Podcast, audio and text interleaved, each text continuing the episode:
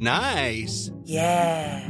What you're hearing are the sounds of people everywhere putting on Bombas socks, underwear, and t-shirts made from absurdly soft materials that feel like plush clouds. Yeah, that plush. And the best part? For every item you purchase, Bombas donates another to someone facing homelessness. Bombas. Big comfort for everyone. Go to bombas.com slash ACAST and use code ACAST for 20% off your first purchase. That's bombas.com slash ACAST. Code ACAST. La emergencia social que Podemos viene a solventar en la comunidad autónoma de Madrid consiste en crear un globo público. Veámoslo. Debate electoral en Telemadrid. Una de las medidas sin duda más sorprendentes viene de la mano de la candidata de Unidas Podemos, Alejandra Jacinto. Atención.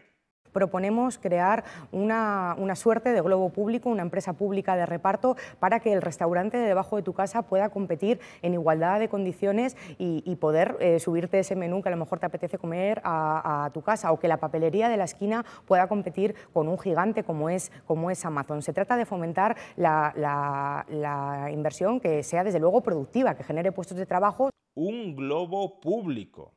A decir verdad, no obstante, hay que señalar que no es la primera vez que Alejandra Jacinto postula, propugna esta idea. Hace unos días ya la defendió también ante las cámaras de Telemadrid, advirtiendo que no sería una versión bis de correos. En segundo lugar, eh, la medida de la creación de una empresa pública de reparto, un, globo público, que lo que hace es favorecer al pequeño comercio para que ese pequeño comercio tenga también acceso a una plataforma digital, esto sí que es digitalización, y pueda competir también con determinadas cadenas y grandes distribuidoras que ahora se anuncian en empresas como Globo, que cobran comisiones de hasta el 35% a, a, las propias empresas, a los propios comercios.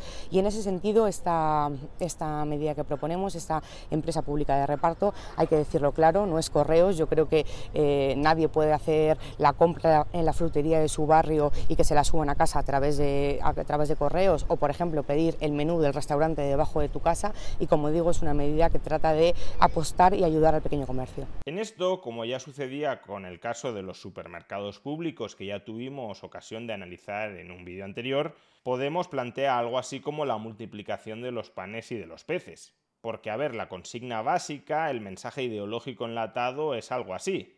Globo es una empresa muy malvada que está, por un lado, explotando a los trabajadores, a los riders, con condiciones de trabajo muy precarias, con remuneraciones muy bajas, y al mismo tiempo está sableando con comisiones altísimas a los comerciantes, a los pequeños y a los grandes comerciantes, comisiones escandalosas de hasta el 35%, dice Alejandra Jacinto, y por tanto y en consecuencia lo que deberíamos estar observando es que Globo, esa empresa tan malvada que explota a los trabajadores y explota a los comerciantes, se debería de estar forrando con unas ganancias, con unos beneficios escandalosos, tremebundos.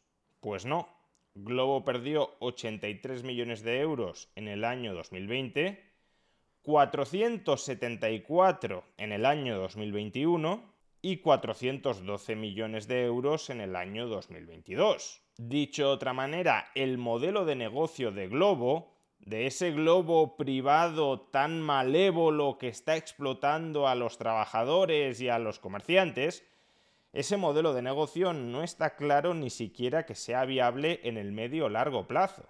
Con lo cual, si el globo privado ya está perdiendo dinero, pagando poco a los trabajadores y cobrando mucho de los comerciantes, ¿cuáles serían las supuestas ventajas que aportaría el globo público que promueve Unidas Podemos? ¿Se pagaría más a los trabajadores, a los empleados públicos de ese globo público? Pues entonces más gastos. ¿Se cobrarían menos comisiones a los comerciantes? Incluso a lo mejor se eliminarían las comisiones a los comerciantes y se les ofrecería como un servicio gratuito.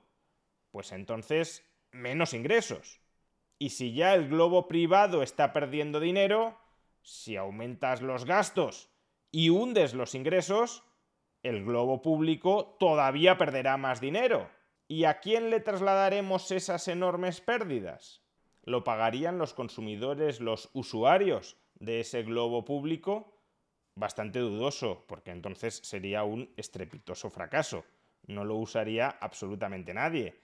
Si para que te traigan la comida a casa has de pagar 5, 6 o 7 euros para cubrir todos los gastos de esa plataforma, pues entonces o se siguen usando plataformas rivales, el globo privado, o directamente se deja de utilizar porque nadie o casi nadie está dispuesto a pagar tarifas tan elevadas. Con lo cual, si se incrementan los salarios de los repartidores, si se reducen las comisiones de los comercios asociados a ese globo público y si los consumidores no pagan los gastos de que les traigan los pedidos, la comida a casa, ¿quién es el que paga la fiesta? ¿Quién es el que paga todo esto? Pues evidentemente el contribuyente. El dinero extraído de nuestros impuestos, ese dinero que supuestamente hay que destinar a prioridades sociales inaplazables, ese dinero público extraído coactivamente, sería utilizado para contratar a un ejército de empleados públicos bien pagados como repartidores de comida de barrio para personas que viven en ese barrio y a las que les resulta más cómodo que les lleven esa comida a casa antes que ir con sus propios pies a ese comercio local a comprarla. Que oye, la comodidad está muy bien y todos la hemos utilizado en muchas ocasiones. De ahí a que te lo tenga que pagar el contribuyente, hay un trecho gigantesco.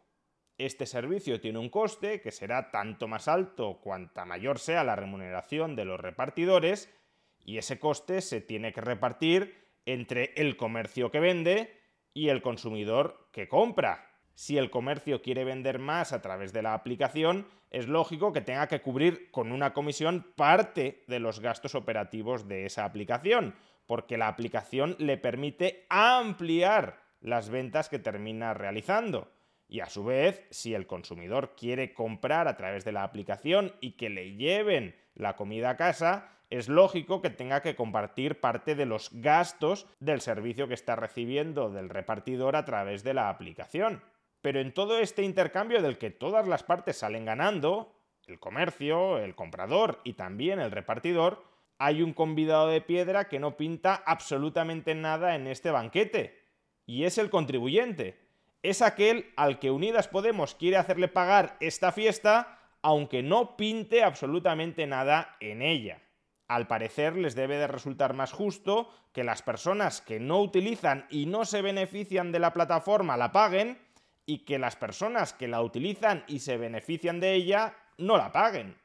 O eso o simplemente es que estamos ante otro intento de justificar, de defender cualquier expansión del tamaño del Estado.